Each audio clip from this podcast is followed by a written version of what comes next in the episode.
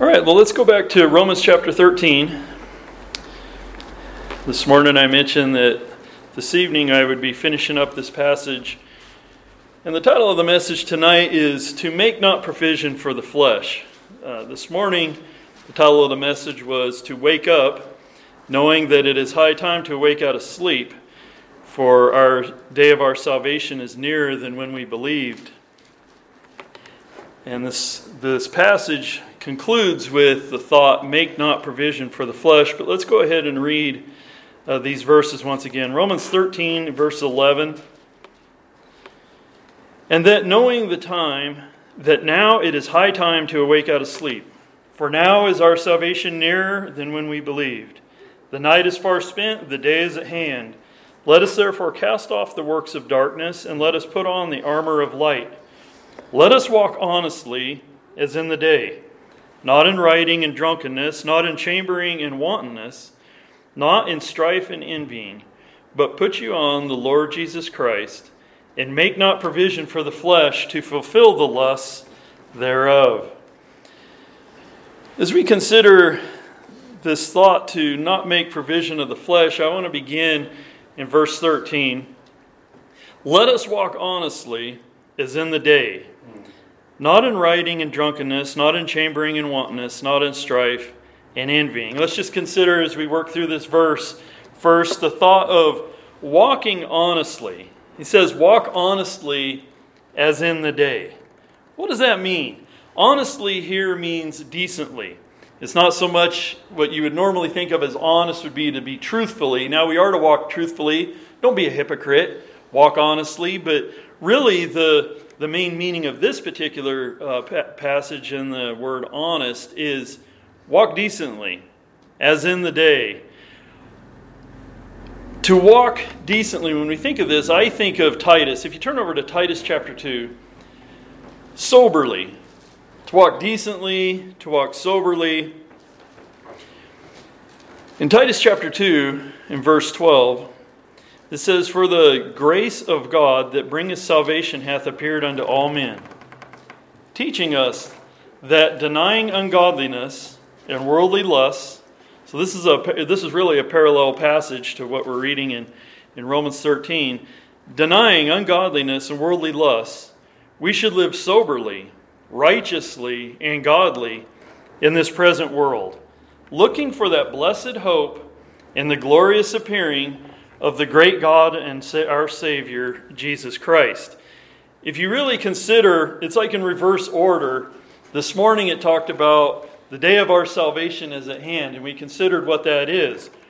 In this passage, he says that we should deny ungodliness, worldly lusts, live soberly, righteously, and godly in this present world, looking for that blessed hope and the glorious appearing of our great God and Savior, Jesus Christ.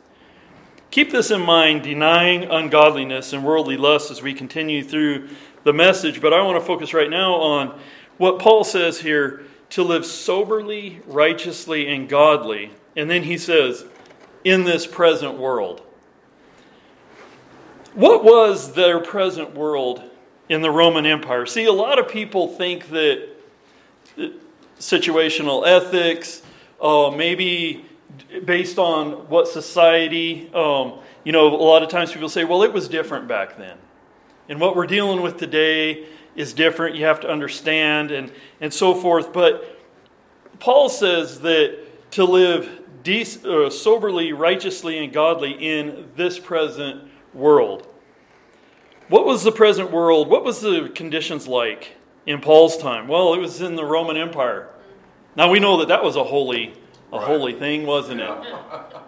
I mean, that was one of the most wicked times. Even the even Israel, the, the world that Jesus came into was horrible. He came into the world at a very, very dark time in history. Yeah. And uh, the, the Greeks had overrun the world and brought in all their uh, vain philosophies and, and all these things. And then you mix that culture with the Roman culture, and pagans were the majority. Uh, paganism was, was uh, what most people uh, followed after. Rioting and open immorality was the norm. uh, Paul talks about in Romans, writing to Rome, he says, Walk honestly as in the day, not in rioting, not in drunkenness, uh, not in chambering and wantonness, and so forth. Well, when you read history and you understand, maybe you watch a documentary on the Roman Empire and what life was like in the city of Rome, think about the town that he was actually writing to Rome, the heart of the Roman Empire, where they had the Colosseums and, and they had the gladiators and they had blood sport and um, the things that people did for entertainment and just the the rotten immorality and open drunkenness and just the society that they lived in, Christians and godly living was such stark contrast to that, wasn't it? And uh, they had the Olympics, they had their sports, um, they had their theaters, they had their acting a lot in a lot of the cities like Ephesus and and so forth, where we see that uh, Paul and them they were they were brought to the the theater, the amphitheater. And all the major cities back then um, had these huge arenas, and uh, they had acting, and they, they played out things, and, and uh, it was just entertainment. And, uh, and of course, as I've already mentioned, they had the vain philosophies of men. And they were instructed, and he, when he was writing to Titus, he said that they should live soberly, righteously, and godly in this present world. Well, let's fast forward to our world the world that we live in today is different than it was in the 1800s in America. If you look at just what we deal with, um, if you go, let's just pick a year like 1820. In 1820, there was no such thing as evolution, right? That's a that's a modern a modern invention of men, right? Started with one man and there's just developed and so forth. It's a theory of evolution. Um, people didn't have to deal with that. The concept that there is a creator God, um, even if people didn't believe in Jesus Christ, they didn't have a problem with that. As I mentioned last week, even a lot of pagans, most pagan religions, most religion believes in a creator God. Um, but we have to we have to battle things that in schools and so forth. People are raised in a culture in which we, we came from monkeys and so forth. So that's the present world that we're living in. Um, in in America today, um, back then they, they had problems with uh, drunkenness. Drunkenness has always been a problem. But when we talk about um, the abuse of pharmaceuticals, we talk about the abuse of drugs, we live in a different world than 1820, don't we? Um, it used to be that there was a problem um, uh, with uh, methamphetamines and, uh, um, and opium type based drugs were, were an issue early on, even in the 1900s. Um, but then lately, haven't we got into designer drugs? You know, and you've got stuff like ecstasy. You've got um, uh, all these uh, uh, prescription drugs um, that doctors just prescribe and hand out like candy. If you if you have a little uh, a mental boo boo or you know some emotional problems, they just hand it out like candy.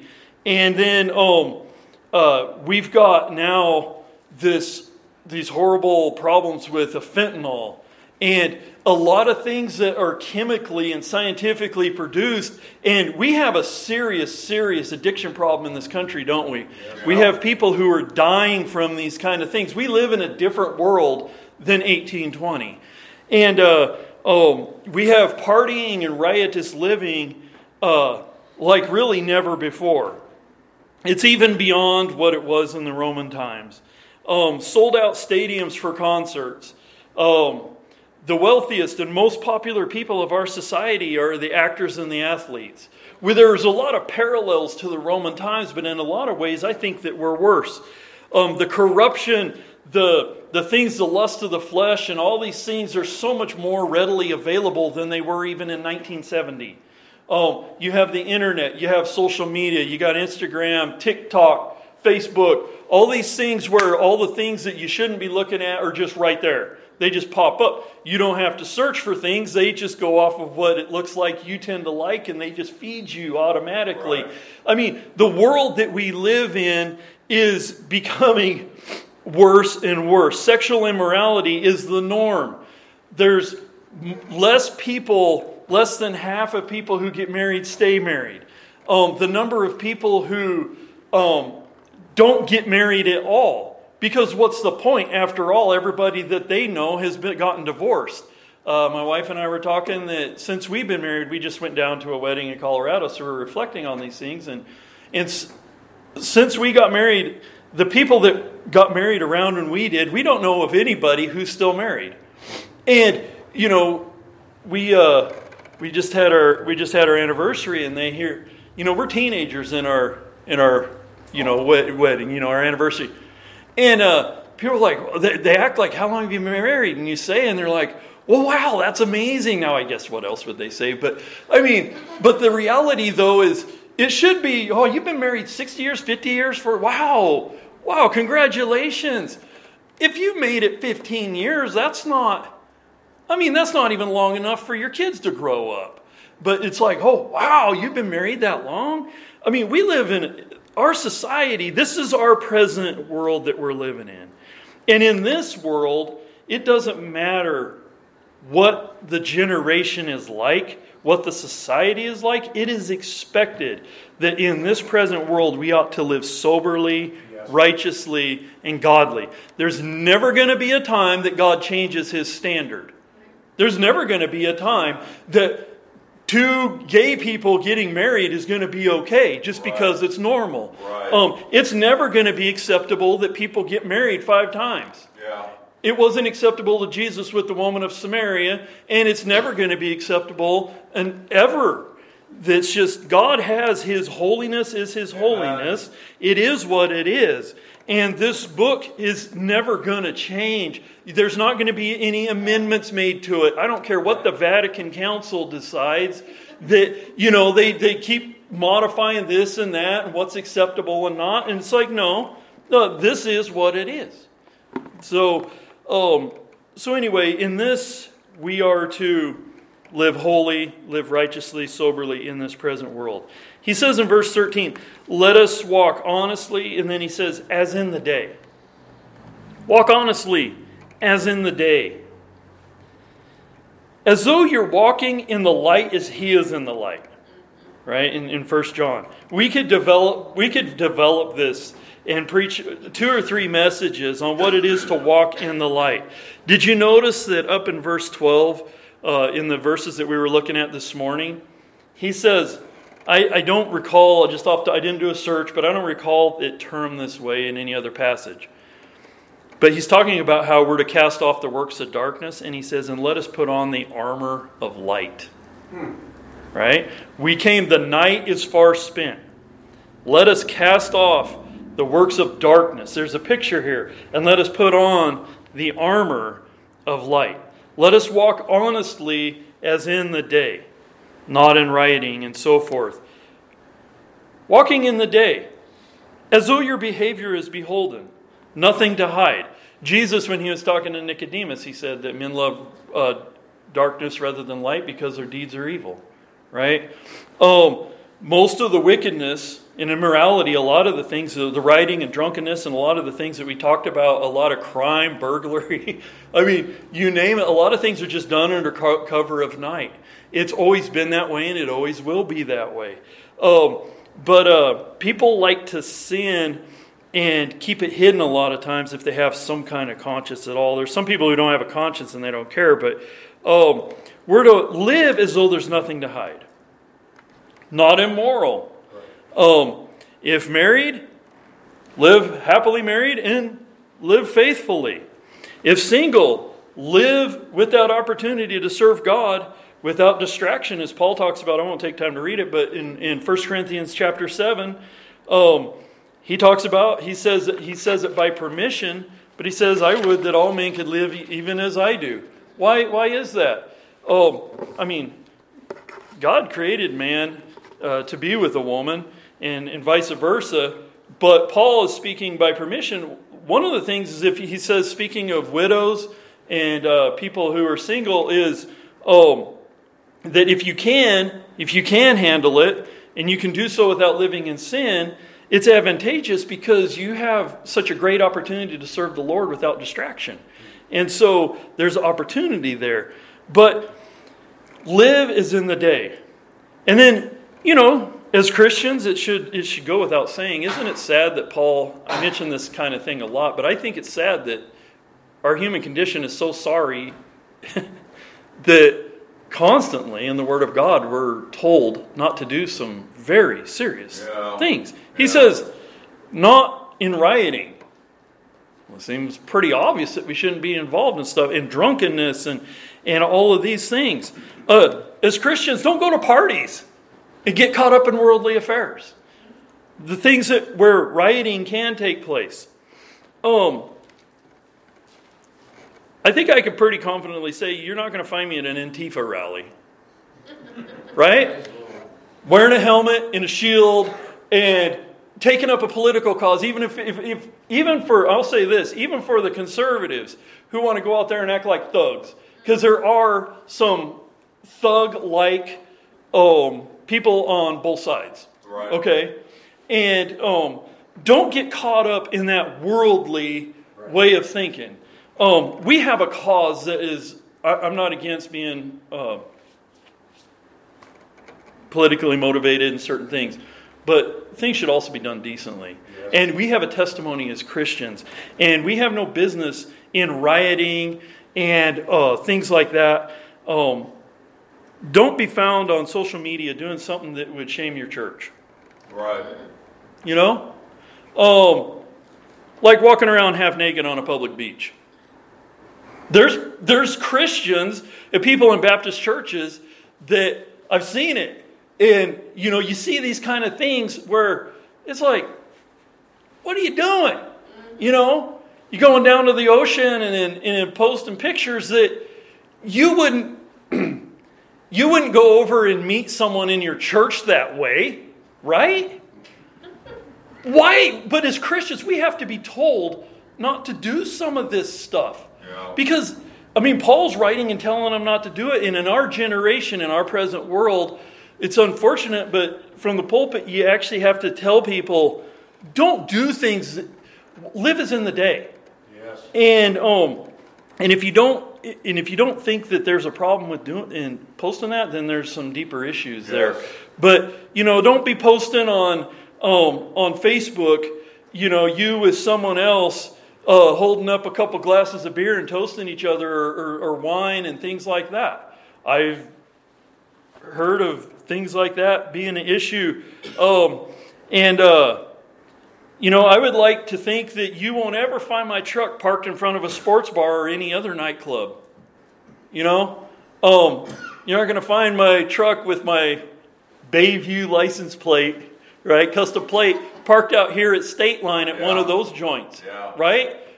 No, that, we're not supposed to live as in the day. And so, uh, walk and live as though Jesus Christ, or per- perhaps a fellow church member, walked up to you. If they walked up to you abruptly, suddenly, you wouldn't have anything to blush about. Like, oh, hey, you know, how's it going? Um, if Christ walked up to you on the job site and you were just hard at work, you would have nothing to hide, right? Um, if Jesus knocked on your door at home and you were in the middle of cooking dinner, Kathy, nothing to hide, right? There's, there's absolutely nothing wrong with that. Live as in the day. Live everything that you do as though, because let's face it, the Lord does know, Yes. Yeah. right? Yes, Right. That's right. And live as though your fellow Christian showed up. You're not going to be a stumbling block to him, and you have to explain away what it is that you're doing. If Jesus walked up to your house, could he hear the bass bumping from some rap song by Tupac or Snoop Dogg or some secular, you know, I mean, think about how ridiculous this is. But some Christians don't have enough sense to know that they shouldn't be living like that and listening to that. You know, whatever secular music it is that you prefer, oh, that has the bad lyrics and the whole nine yards, would you be okay if Jesus walked up to your house while you were bumping Tupac? You would be diving, you would just be diving and scrambling for the volume, right? What if he walked up and heard you yelling at your wife or your kids or your neighbor like they were some dog? Mm. Right? There's a lot of things that we could go into that we need to live as in the day. There has been many a Christian family, even preachers' families, that they have a home life that is nothing like the one that's portrayed in public. The husband and wife are not walking decently as in the day, a lot of times. Let us walk decently, honestly, as in the day. And then he goes on, not in rioting and drunkenness, not in chambering and wantonness, not in strife and envying. He so simply says that what we should not be doing rioting, drunkenness, immorality, sleeping around, living like an animal, wantonness. What is wantonness? It's no self control or moderation, excess. And then he mentions strife and envying.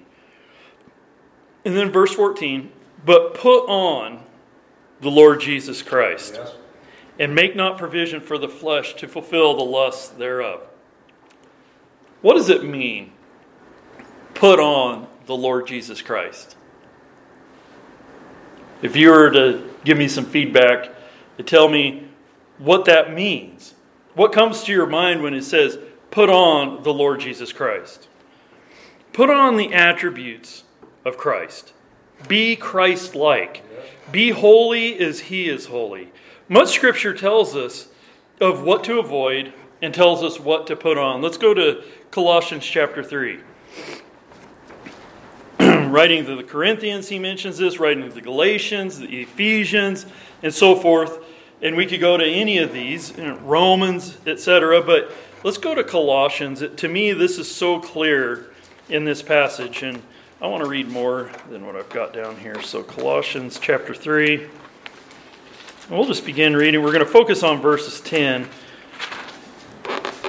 But uh, Colossians 3 and verse 1. I'm in Corinthians. Hold on.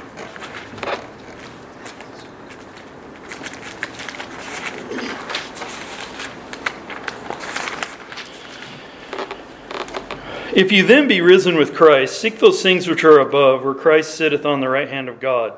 Set your affection on things above, not on things on the earth. For you are dead, and your life is hid with Christ in God. When Christ, who is our life, shall appear, then shall you also appear with him in glory. Mortify, therefore, your members. These are the things that you're to put to death. Cut them completely out of your life. Your members which are upon the earth fornication, uncleanness, inordinate affection, evil concupiscence, and covetousness, which is idolatry. For which things' sake the wrath of God cometh on the children of disobedience, in the which you also walked sometime when you lived in them. But now you also put off all these anger, wrath, malice, blasphemy, filthy communication out of your mouth. Lie not one to another, seeing that you have put off the old man with his deeds. And then let's focus on these verses. What we put on. We're considering what does it mean to put on Christ? Well, here he says, put on. Oh, uh, he says, and have put on the new man, which is renewed in knowledge after the image of him that created him, where there is neither Greek nor Jew, circumcision or uncircumcision, barbarian, Scythian, bond or free, but Christ is all and in all. Put on, therefore, as the elect of God, holy and beloved. And then here's these characteristics, these qualities, these, these things that we're supposed to put on uh, bowels of mercy, kindness, humbleness of mind, meekness, long suffering, forbearing one another and forgiving one another. If any man have a quarrel against any, even as Christ forgave you, so also do ye. Do ye. And above all these, put on charity, which is the bond of perfectness. And let the peace of God rule in your hearts, to the which also you are called in one body, and be thankful. We'll stop reading right there, but when we consider this, what it is that we're to put on and putting on Christ.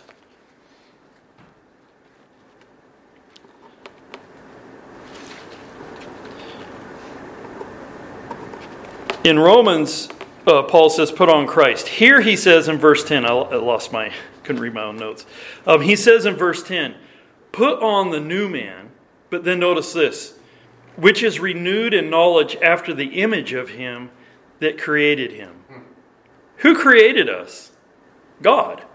Who spoke the world into existence? the Word who became flesh, according to John 1, Jesus Christ. And so the more we put on the characteristics laid out, we're putting on the characteristics of our Savior. And we become more and more like Him as we put on the things that He says to put on. The things that are not according to the old man, but He says, and we have put on the new man, which is renewed in knowledge after the image of Him that created Him. And so these are the things that we're to add to our to our life. They don't come by nature. It's not natural. Right. Too many times people make an excuse for what they did is, well, it's only natural. It's only natural that I'm going to want to do that. That's the problem most of the time. oh, the path, the easiest path is not usually the right one. Um, we don't have to figure out what God might or might not be pleased with. That's what this book is for, right? It's not for us to try to figure out how we ought to live. Right. What we're supposed to do is know a little something about the Word of God and just do what He says to do. And when I say just do what He says to do, it's not like it's that easy. but we have what we're told to do. We just need to do what we're told. Right. And so we don't have to figure it out. Remove, begin by removing what He says to remove. Stop doing those things. You used to do them. You used to blaspheme. You used to have anger problems and be full of wrath and malice and, and all these things that he says that we're to put off, put them off, and then put on what we've been told to put on. Think about it this way there is not one thing that we're instructed to put on that cannot be found in the person of Jesus Christ. If you think about that, the bowels of mercy, you find that in Jesus. Long suffering, you find that in our Savior. You find that in God the Father. You find that in the Holy Spirit. Every single one of these things, if you read down through there, you find meekness, forbearing one another, forgiving one another. All these things, charity. Those are all what we find in our Savior. So when you put those on, you are putting on the Lord Jesus Christ in that way. And finally, in conclusion, he says, But put on the Lord Jesus Christ and make not provision for the flesh to fulfill the lusts thereof. This can be one of the hardest things about all of this. Sometimes we make things hard on ourselves because we know what we're supposed to do, we desire to not sin, but then we put ourselves in situations in which sin is right at the door, right? And temptation is right there because we're not nipping things in the bud. Uh, don't make provision for the flesh, don't feed the flesh. You can't dabble on the fringes of sin and expect to have victory over temptation and sin. You're flirting with it, just riding the edge. Don't we like to just ride the edge as, as much as possible? And because we still want to the natural man still wants to right. feed the flesh. Right. And so there's this battle in us, and too many times we're, we're right over here on the fringe. And don't feed the flesh. there's just, I'll just read three passages here. Um, 2 Timothy 2, uh, writing to a young preacher, he says, Flee also, flee also youthful lusts, but follow righteousness, faith, charity, peace, with them that call on the Lord out of a pure heart. James 4 Submit yourselves therefore to God, resist the devil, and he will flee from you. Draw nigh to God, and he will draw nigh to you. As I, as I think about this, I think about our responsibility to it's kind of hard to put into words, but we have a responsibility to draw. God, it's like God is there to rescue us, to help us, to aid us.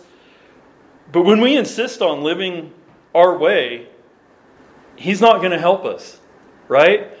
It starts with submit yourselves to God, draw nigh to God, and he will draw nigh to you. In the most secular, basic example I can think of is when I was in prison, there was more on one more than one occasion there would be a bully, is the only way I could think of it. A cellmate of somebody, just a, a horribly mean, wicked person. And this person was living in extreme fear. And we would tell them if you stand up for yourself one time, and there will be there will be three or four of us, and I've been in these conversations and telling the, the guy, if you just stand up for yourself one time, we've got your back. We will come in and we will fight for you, and that will never happen to you again. But you have to at least stand up to him one time. And I feel like that's how an example, and most of the time they wouldn't because they were too afraid to stand up because it, it, was it was it's a horrible situation. But we're going to go in and risk ourselves, risk punishment ourselves, protecting someone who wasn't willing to try to fight for himself. And um, maybe that's not a good example, but I think here, submit yourselves to God, draw nigh to God, and He will draw nigh to you. Yes.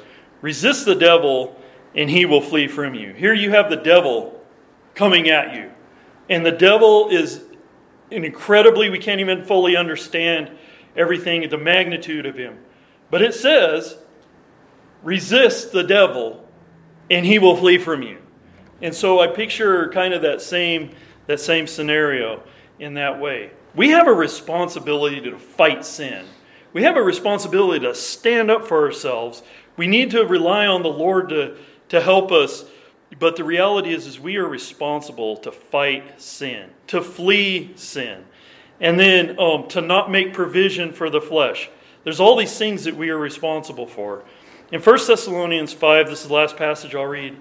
Abstain, 1 Thessalonians 5.22, abstain from all appearance of evil. Just appearance of evil. Abstain from it. And then notice this, what it says about God. So here's our responsibility abstain from all appearance of evil, and the very God of peace sanctify you wholly. And I pray, God, your whole spirit and soul and body be preserved blameless unto the coming of our Lord Jesus Christ.